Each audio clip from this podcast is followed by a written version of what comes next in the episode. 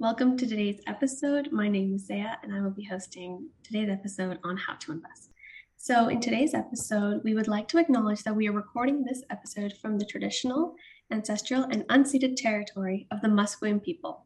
We recognize that you may be joining us from lands near or far, and we encourage you to learn about the traditional owners and caretakers of those lands.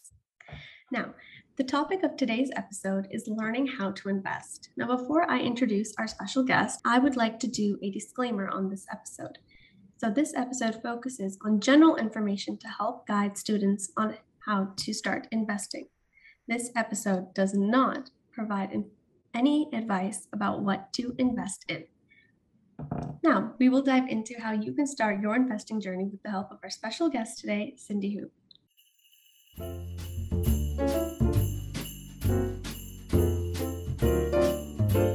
Cindy, thank you for joining us today. Would you like to enlighten us about yourself and what you're currently doing? Sure. Thank you, Zara, for the introduction, and I'm delighted to be here today. My name is Cindy, and I am an associate portfolio manager at RBC Dominion Securities uh, in Vancouver here. In this role, I support decision making in managing client investments and my typical day would focus on fundamental equity analysis and also macroeconomic analysis. I also communicate with clients to address any questions or concerns they may have and provide them with financial advice where needed. As a background, quickly, I graduated um, almost 10 years ago from UBC Sauder School of Business with a specialization in finance.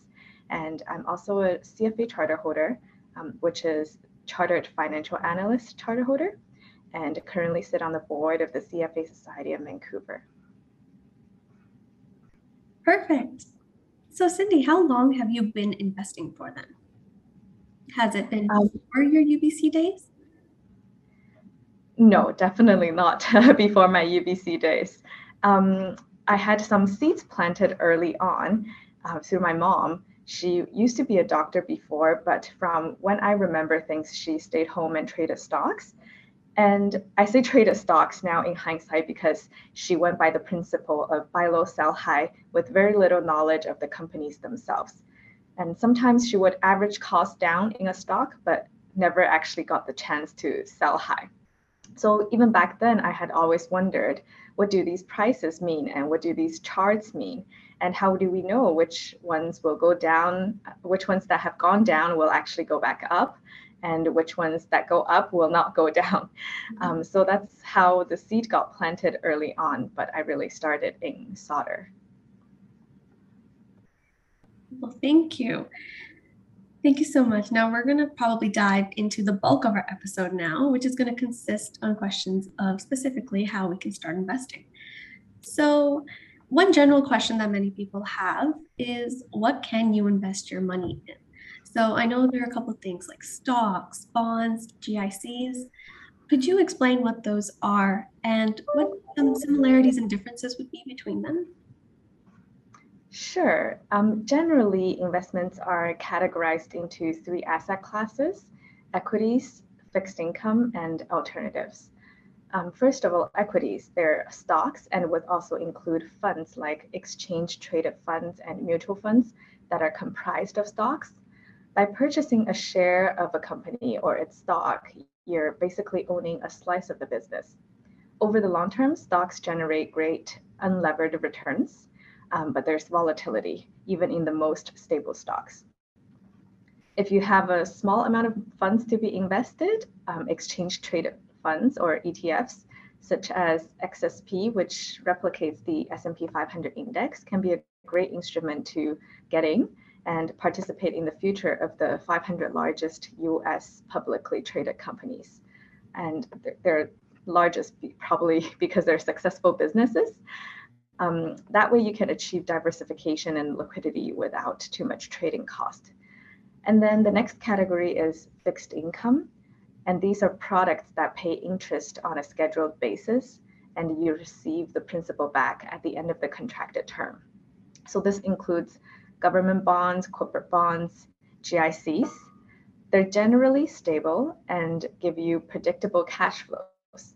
So, for an example, if you have $5,000 to be used for your tuition in, the, in, in a year's time, you can buy a GIC with a one year maturity at, say, an interest rate of uh, 4%. So one year later, when the GIC matures, you will get your principal of $5,000 back plus $200 of interest. That's the 4% on the 5,000. And then lastly, the alternatives category include mostly less liquid investments such as private equity, venture capital, and real assets.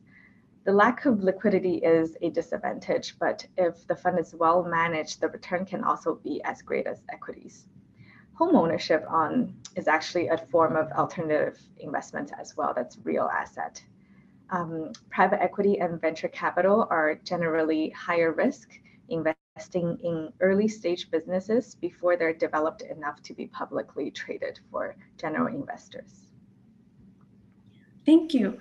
Now, I know that a lot of people believe that uh, stocks are very risky, would, or investing is risky. It's kind of putting your money on the line. Would you say yes? Would you agree to that? I think, first of all, is how you define risk.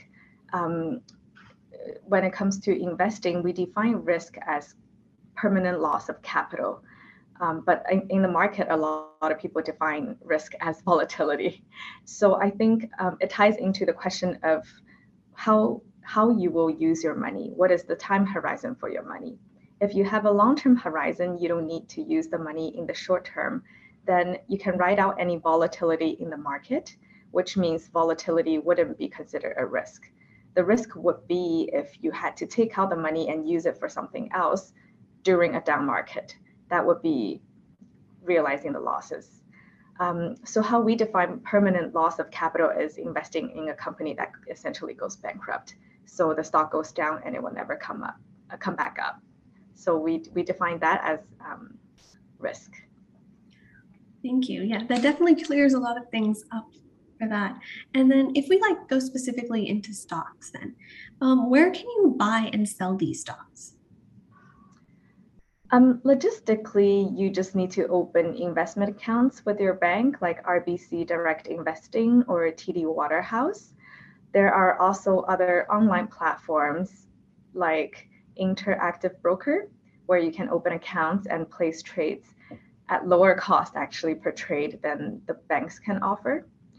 Um, and also for students, for example, I would recommend looking into opening a TFSA account, which is a government registered account type so that the returns you make in the account won't be taxed, uh, whether it's interest or capital gains, so that your returns can be fully compounded over the long term. Okay. So, can any student open a TFSA account? Is there a minimum that we have to put down to be able to open one? No, there's in fact a maximum you can put in because there's a tax shelter. So the government doesn't want um, all your money to be tax sheltered when it comes to investing. So there's a maximum. And you can go to the bank and consult um, the banking staff. Um, there are some limitations in terms of your status, like you have to be a Canadian or permanent resident.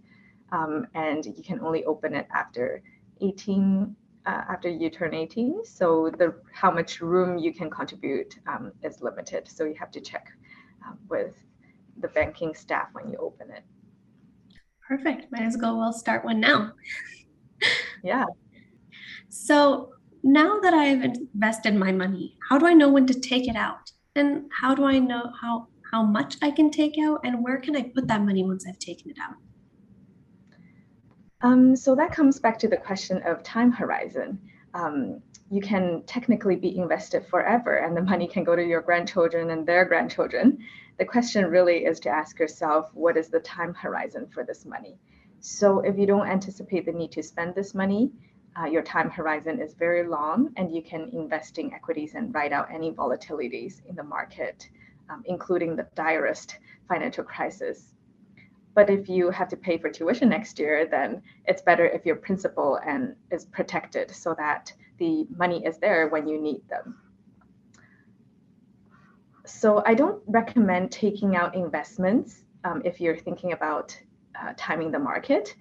Uh, that's generally not a good idea because equity markets usually go up 90% of the time. Hindsight always seems so easy to sell high and buy back low, but in reality, it's not. Um, and no manager have done that consistently over the history. It's because our emotions can always get in the way and the market can be irrational for longer than we anticipate. So I would not recommend timing the market. And also in terms of how much you can take out, in my opinion, maybe the more important aspect for students is um, budgeting for spending because you're probably spending more than you earn. And there are many different approaches out there uh, to spending. And it's very subjective depending on the individual culture and family situation. But my recommendation would be to lean towards conservatism and have a mind for saving so that you can save up um, for investing. Perfect. So, what I've noticed is a lot of things really just depend on what you are looking for to get out of investing. So, is there a place or like a website where I could go and that can kind of tell me what's good personally for me? Um, no, not really. Uh, that is why we have this portfolio um, management industry and it's because everybody's situation is different and there are so many different styles and strategies to investments so it really depends on you and the manager whether you have a good fit or not so if you go to the bank there are grid lines that um, the the banks put out to put you into the grid of on the scale of on the one side risk tolerance how how okay are you with higher risk or lower risk? And then on the other side, return objectives. So the higher your return objectives and the higher your risk tolerance, the more um, higher risk the category they will put you into. And the bank will, um, in, the bank can advise you or invest your money into a portfolio of funds um, that would include fixed income and equities, maybe Canadian, maybe on a global scale. So that is a framework that is often used in the retail bank um, to just help clients in the most simple way in terms of um, helping them invest. Perfect. Thank you. Now I'm going to just take a moment to ask you what skills and achievement do you think you have made that make you successful with investing? I think investing is um, both an art and a science. The art part includes having both business sense and people sense, being observant, receptive, curious, open minded, and eager to learn can help develop those. And then learning is also very multidimensional. I found synergy between my learnings on the job and learnings in life, leverageable both ways. So having critical thinking skills, being able to reflect, think outside of the box, and connect connect pieces is very important. Then the science part of it is professional knowledge like accounting, finance, and mathematical skills. Numbers may not tell the whole story, but they paint a very good picture of the fundamentals. So that's very important in analyzing businesses. Perfect. So, following up with that, looking back, what would you have done differently when starting off? I've mentioned some of the aptitudes and skills that have helped me in my investing career. I actually didn't have all of them when I started, and even now it's still work in progress. Um, there is a lot of knowledge and experience involved in good decision making. And when I think back, my scope was just too narrow when I was a student or in the first few years following graduation. I dug deep into the companies, um, maybe even a little too much into the nuances, um, and focused a little too much on the numbers. But I missed the big picture sometimes and didn't have enough reference points in my head to make good judgments on things like is this industry really such a good industry to invest in? Or is this management team great or are they just lucky? So, in hindsight, um, there were instances where I was too naively confident. So I would have told myself probably to have more of an open mind earlier on, have less conviction in um, in things when my knowledge base was smaller, and I would have told myself to expand my knowledge base quickly um, through reading, through asking questions and seeking answers, rather than always feeling like I have the answer. So, one last question I'd like to ask you is that are there any basic rules of thumbs that you find helpful in investing? Yeah, there can be so many rules of thumbs because the scope is so broad and investment styles and strategies can vary differently and also depending on how technical you want to get. Um, but maybe I can share a few rules and advice that I think might be relevant to students. Uh, first of all, taking a step back to just know your priorities as a student, which I think at this stage would be in your studies, building professional knowledge and skills in your respective fields. And then leave maybe some of the other areas to professionals who specialize in it, including investing. And when it comes to investing, remember the power of compounding.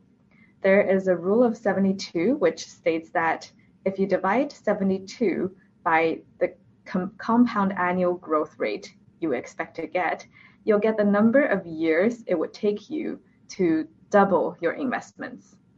So if you invested in the S&P 500 index, the long-term compound annual growth rate is let's say 10%, your money will double in 7 years, which is 72 divided by 10, roughly 7.2 years. So if you're early in your life stages, you have a long way to go and you have many years to double and quadruple your investments. The second thing is to invest in things you can understand. So, collecting data from life, the companies you know as a consumer, things such as Apple, Microsoft, Google, and our local um, consumer brand names like Aritzia, Lululemon. You can do the research in them. Um, if it's a if the company is too convoluted for you to understand, it's okay to miss it. And then lastly, um, to understand and limit risk. Always leave buffer for things um, if, if things go wrong, especially when it comes to borrowing. Knowing what the risks are, think about how much downside there is and what are the probabilities of the worst situation occurring. Generally, don't live on the edge, don't make big bets, and especially don't do that with borrowed money. Thank you so much, Cindy. We're now going to end this podcast. So, uh, lastly, I would like to thank you for joining us on today's episode. Um, we know that we can find you on LinkedIn, but um, hopefully, you enjoyed our podcast today, and it was a delight to have you. Thank you as well, Xya. If you liked today's episode, take a look at the rest of our Student Skills series with the 2MS podcast on Spotify. And if you'd like to stay up to date with future episodes, follow us on Instagram at UBCSAC. See you next time.